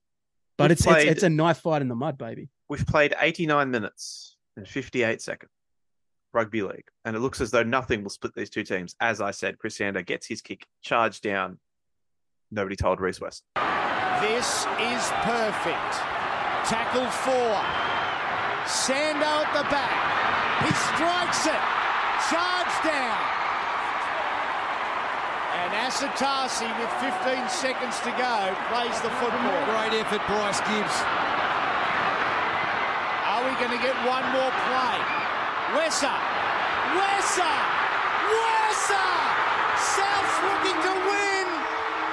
To Corrigan inside. Greatest victory of the season. South Sydney, how did you do it? i think this was at this point in my life the greatest moment of my life as a south fan Wow. think how shit we were like that's not a high bar I- no, no, no, no, no. I understand that. I understand that. Like you'd only seen Souths make the finals once. once There's, you and they know, lost oh seven. 30 to 6 They got smashed by Manly. Uh maybe that win over the Roosters in 05. 05. First win in Was- a long time. The Ben was Walker grounded didn't go to the game Oh, that's tough. What about yeah round 109 where you put 50 on them? that was sick too but and Chrissy I mean, scores the chip and chase try and that's the Russell- thumbs down Russell Yeah, yeah. Does the thumbs yeah, down. but that, that that's a game, Nick. This is a moment, and this moment, I think, only got superseded a couple of years later by "You Can Take Me Now." I have seen it all, but my God, you talked about how Rhys Wesser didn't develop a passing game. Well, A weird day to make that point, Nick, as Rhys Wesser throws the greatest pass in the history of rugby That's league. five meters forward. Which didn't go forward so because if it was forward, the referees would have called it as such. It's so forward, dog. I love it. I love it. But like I said, Maxwell, he let him play. Yeah, let him He play. let him and play, why, is, bro. why is why is Sean Corrigan on the bench? I'll tell you why. Because John Sutton's going to get injured. Nathan Merritt's going to have to go to five eight. Dylan Farrell's going to go to the wing, and Sean Corrigan's going to come in, play center, and feed Dylan Farrell to score the winning try in the corner. Bro, hat trick on debut, winning try in extra time as the siren sounds. Like you, you dream of things like that. Like when you're kicking the footy around as a Mm. as a young fella, and you're like, oh, you know, Campton for the Raiders, this plucky debutant. You know what I mean? Like it's not supposed to actually happen. No, It's I never supposed to this. actually I was thinking What about this, right? So I I vividly remember Luke Brooks's debut. I remember Sonny Bill's debut. Both fantastic games. Chrissy's debut as well. Fantastic game. I know Jordan. I know Jordan Atkins and Charlie Staines both scored four tries in their debut, but those were both blowout wins for their respective teams. I think you can make a case that in the NRL era, this is the best debut that a player has because he didn't just find out on the day that he was playing and get thrown into first grade. He scores a hat trick. The first of which is a fantastic solo try. The second of which is a very classy bit of finishing. And then the third is, I assume, the latest a try has ever been scored in a regular season NRL game to win the game for his club on debut and to not only win the game, but to keep their season alive. I think when you factor all of that in, you can make the case that Dylan Farrell had the best debut for any player in the NRL era. I I'm I'm not against it. I'm not against it. Like um what are some other some other some other great ones like Sonny Bill on debut. I know Yeah. that was another blowout, but that was he was so good in that game. I remember the week after Sonny debuted, Laurie Daley had an article in Big League saying that Sonny Bill could become the greatest New Zealand player ever. After one game. And you know what? The game was that good, you know. Or I think about it was. Billy Slater, he scored like a 60 meter try on debut for the Storm as part of a comeback from 22 points down. That's that's probably right up Mm. there as well. Um, remember Matt Moylan's debut for the Yeah, yeah, yeah. for the yeah. Panthers against uh, against the Eels, but that was another blowout. Man, if you want to say that Farrell had the best ever, Because I'm, I'm not, sure I'm it's not- the best I'm- performance, but when you factor in the not. the importance of what he did, like Yeah, other guys played better games on debut. Like I was there when Payne Haas debuted, and he looked like he was a 10 year veteran of the NRL, like as a as a as a kid. And but I just think with what happened in this game and how it happened, I I, I think you can say it's the best debut purely because of what it accomplished. I think so. Yeah, I think so. Yeah. And then he Farrell, God bless him, gives an incredibly pumped up interview post match where it's clear he has no idea what he's saying. No, Like he's just he looks he, he's how old was he? Like 19 or something? Yep. And he's just he looks he's so so young, he's so so pumped, he's so excited and so happy for what him and the boys have pulled off. Just fantastic stuff. And like I, I again the pass from Wesser is so so forward, but I love how I love how he plays the big part in this as well, just sort of knifing through past some lazy defenders. Sean Corrigan did Sean Corrigan play first grade again after this? uh, yes, he did. How many games? Not many. Uh, the my most vivid memory of Sean Corrigan playing was the night me and Harry Ramage went up to Newcastle for the win and in game. We Oh, yeah. that game. Uh, Well, we got yeah. It- yeah, this is the this is the only game he played this season. He played like I think 26 games overall, but I love that like another unlikely hero Yeah. sort of standing up and getting it done. Just unbelievable. And I swear to God, I swear to God, whoever was on the buzzer at ANZ Stadium that night held the button down and just like let it ring out because it's the longest Yeah. siren I think I've ever heard in my and life. I And you know vividly remember. Good on him. Good yeah, for I vividly whoever you are. remember waiting, um, waiting for the to hear the referee's whistle to confirm the try as well. Because, but you know it's going to get given though, because you know they can't call forward passes. Well, So do, I can't- do they send? They don't. They don't send it up at all, do they? no, they don't. It's straight. Well, they can't. He scored. He grounded it. So No, but Yeah. like this. Remember this. you know, you'd think then- that they would check it when they like Yeah. checking the fucking Kyle Feldt try in the 2015 Yeah, grand yeah, final. yeah, You'd think they they check everything. They just look for reasons not to give tries. Um, fun fact: the Sean Corrigan played 26 games, and the only try he scored was at that winning in game that me and Harry went to. The Oh no! one. no As an outside back, that's quite bad. not the best. Oh, what a player. Um, but yeah, Dylan Farrell. It's interesting because I mean, never his career never really hit the heights that people thought it was going to. I think it's fair to say. And then of course he had some not great off-field stuff uh, after that. And, and I hope he's still. I'm not sure what. Do you know what he's up to now? You, you, Uh last I heard he was playing in the He's in captain coaching groups- Nowra, right? Yeah, he's playing in group seven, so he's back home. But I think that might have been as recently as last year Oh, that good. he was right, that he was well, running around for them last year or the year before or something like that. So And do you remember? Do you remember Nicholas the other game he scored a hat trick in? um I I'll give you a hint. It's another wanna- incredible finish. I want to guess it's against Saints. Is it against Saints? Yep. It sure is. In a game where they were down 20 0 against the defending premiers at WIN Stadium. Uh, and I remember I was sitting in the media, I was at that game. I remember sitting in the media, I was- and, uh, and another prominent rugby league journalist uh, said this could be an apology game from John Lang, as as as I think someone went over to make it 20 0 after like 30 minutes. But instead, second half hat trick, Dylan Farrell, if you remember, and then South ended up winning. And I think Nathan Merritt scores after the siren to make it 34 to 24. But yeah, it came from 20 0 down against the defending premiers to, to beat them. And Dylan Farrell got a hat trick that day, the match winner as well. I I just uh googled Dylan Farrell to see what he's doing at the minute. Hmm. Life and retirement's been tough. Ah, all right. Yeah. Well, I hope I hope he gets the help he needs because he was a part of some really good moments for me as a South fan, both in that Tigers game and that Dragons game a year later. And this game, yeah, it was fantastic. But it, it's funny because South did the double over the Tigers this year, but it's the Tigers who end up going on to almost win the competition. As we discussed, they make it all the way to the preliminary final against the eventual premiers, uh, St George, losing 13-12 in a game that I went to that was a really, really, really good game. Uh, and South, It's of like course, 70 70,000 or something. Out yeah, of it was packed, mate. It was Stadium, crazy. Australia, yeah, yeah. yeah. And um, Souths, of course, go into the final game of the season knowing. I remember they played the Sunday, a weird, a Sunday a seven Sunday PM night kickoff. game. Yes. And I'll remember, I'll never forget this because I was at work again, and it it had come out that Souths were resting Jamie Soward, Ben Hornby, Dean Young, Jeremy Smith, Trent Merrin, and and a couple of other guys. Um, it came out they're resting all these guys for the finals because they were locked into first spot. I remember people thinking, "Oh, Bungard, you're gonna make the finals. You're gonna make the finals." And a Dragons team, the back line is still unbelievable. The back five is Boyd Morris, Gasnier, Cooper, Nightingale. So I don't care who Yeah, else so on the it's field. it's the it's the big time back five. But a half combination of Kyle Stanley and Nathan Fien. Nathan And a- Feen, a- Nathan Fien was a good play. You leave him Yeah, alone. and, and a forward pack of Neville Costigan, old Luke Priddis, Mick Waven, Beau Scott, Ben Creagh, Matt Prior, and a bench of Jarrod Saffy, Nick Emmett, Jon Green, and Cameron King what a bench. against a full strength Rabbitohs. And you thought all they got to do is win it in. Souths are up 18 16 at halftime. Dragons win 38 24. Ben Creagh scores a hat trick. You, you've buried the lead there because the Dragons were up 16 16 nil because Hmm. Ben Creagh got a hat trick in the first like 15 minutes. I- It's not yeah. what it's not what you want. You know? No, uh, this was in the time period where South finished ninth, like two or three years in a row, losing winning in games in multiple years. So Which Tough win in which win in in game was worse? This one. I think this one was worse because at least with the Knights one, I was with Harry and I was happy for him. So it was fine. And then, you know, after that, things were pretty good for a few years. So it's okay. But yeah, this game 2010, I'll never forget it was my, my, my mate Jack, who I used to work at McDonald's with, um, had a Facebook notification. I checked Facebook after this game and then it was like Jack Clark. Is, this was 2010. So people put, used to post on each other's walls. Do you remember that?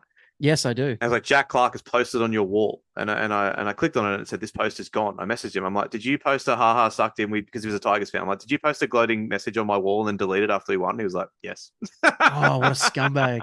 Cop that. what a you scumbag! You gotta leave You it. You gotta leave it. Although, if you do leave it, then you can end up in a situation like you are Yeah. in now, where every time the middle of the year comes around, people Hmm. find an old status of yours about Nathan Merritt playing. Nathan Origin, Merritt Day is the worst day of my life. It is. It's like it's like the day, whatever day it was that year. Facebook memories is like twelve of my mates posting on my Facebook going Nathan Merritt shit. I think that's all that's keeping Facebook alive now. It's the worst day of my. I, and I never remember when it's coming. And I just wake up and I just hear like it's like all these wall posts. Oh, Nathan Merritt sucks. I'm like, ah, yes, it's that day.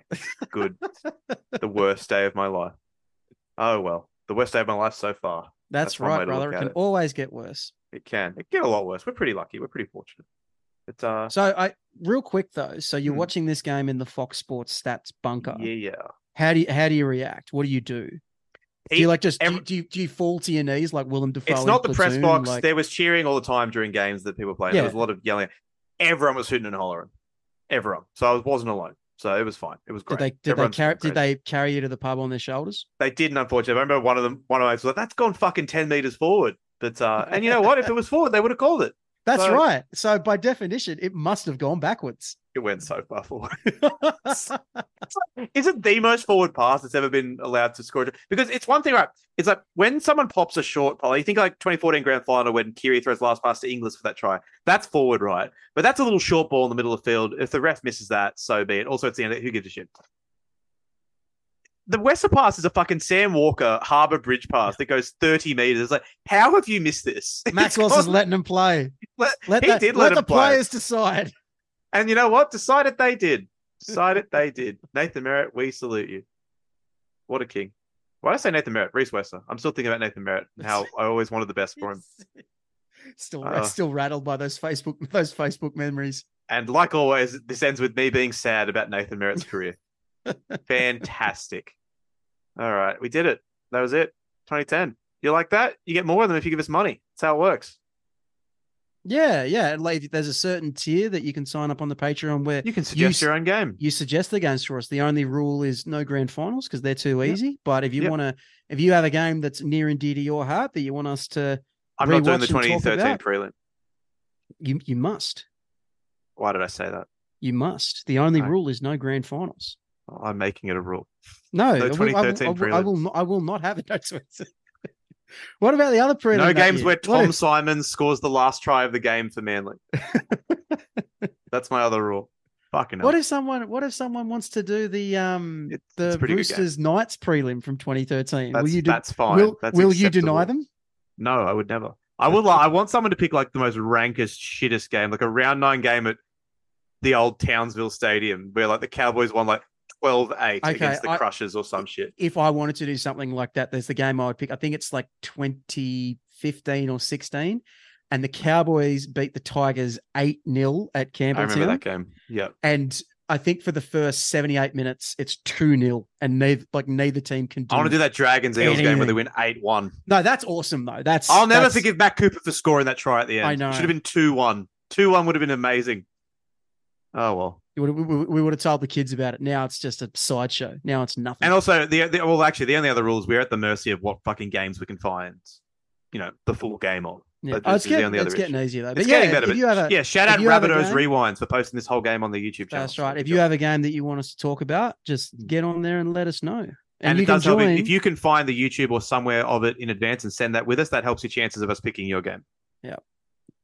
So there we go. We did it, and you read must out, be a member Read out the names, baby. of our Patreon. So go patreon.com forward slash NRL rookies. You get access to our Discord server, entry into the Color Train Cup, which is coming up, the best footy tipping competition on earth.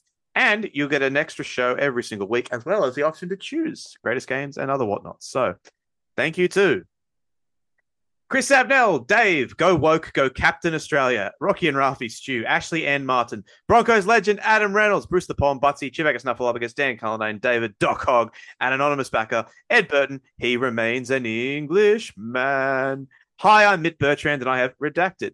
I was saying Boo Earns, Jerome Lowe, Hungy, Pitt, Gift Fund, Jason Joe, Joel Wrigley, John, Josh Brandon, Kicks Outside of the Cop, Lachlan Hancock, Luke Charles Smidmore, Mads Taylor's version, Matthew Duggan, Michael, Bulldog Burton's Booming Bombs, Bamboozle, Bumbling Backs, Murray, Mr. Beefy, Morgan Watkins. My name is Nick Campton. and Rugby union is my favorite type of rugby. My ding ding dong is hard and I'm sad. Never trendy. Now four walls. We got 24 hour a day constant companions. All Max 78, Reese Brown, Rodrigo Eduardo, Rodrigo Eduardo, go! I can't yell or the microphone cuts out. Roxanne Clark, Steven Vegas, Shunta Ty, the Black Vegetable, the Quiet Man in the Stand, Thor, Tom Hardy was. We are now having shouts to everyone lower tiers and everyone listeners. All listeners, please send five of your Australian dollars to at the Matt Bungard on twitter.com. Westlife Podcast, West Tigers are back, baby. William Henry Harrison, and well, I never guard my buns, but thank you for your support to everyone in the lower tiers and to everyone who just listens. Thank you as well. Shout out the quiet man in the stand. Mm. I do like that some have changed and some have stayed the same. Speaking of Broncos legend Adam Reynolds, I did love the first uh, story of the preseason. Oh, Reynolds Reynolds got a got a niggling injury at training. We got it. We got to get. We got to get some games happening soon, dude. Even if they're just trial games, people are going crazy with it. Like the second someone pulls up a bit sore at training, they're Mm. like, "Season in jeopardy." I mean, you I mean you and I know better than to click on those stories, but for the rest of you, I will encourage make 2024 the year that you don't click on any of those clickbait headlines for any of the aggregation websites. Read Campo stuff, read my stuff whenever I do feel like writing something, read stuff on the Herald, read st- read, read stuff that our friends at, at AAP and the Telegraph write, and just fuck everything else off. Be the That'd Reese Wessing see in the world. Exactly right. Exactly right. Um, but yeah, I, I no. Has anyone trained the house down yet? Have you seen? No, but we're getting closer to that. Once uh, the tr- once we start getting closer to trials and like, you know, we start talking about the rookies and the super Hmm. coach cheapies Which- and all that sort of stuff. lad- Then some houses going to be trained down. Has a large lad won the Battle of the Bulge yet? oh, Valence, Valence Tavare. He sure did Yeah, hundred by percent. Man. knockout. Yeah, I remember reading. that, I remember you, cop the that little bulge. bro. The little guide used to get in the paper every year. The little, the little, the little sort of like pocket-sized guide you'd get for the pre the preseason, the preview. Mm. Every year, it'd be like, "Oh, and Craigie's won his latest round of the." Uh, with the Battle of the Bulge, and then the season would start, and he'd just be a big fat dynamo again. It was sick. I loved it. I The loved only way, the only way that this 2010 game could have been better would have been if Owen Craigie played one half for both sides. man, what a player! Oh, that was a fun one. I enjoyed that. Yeah, so I hot. thought you I'm might. Gonna, I'm gonna go have a cold shower or something. Not just because this game was so exciting, because it's 37 degrees. Very good. Let's get out of here. All right, say goodbye, Nick. Goodbye, Bertrand. That's goodbye from me.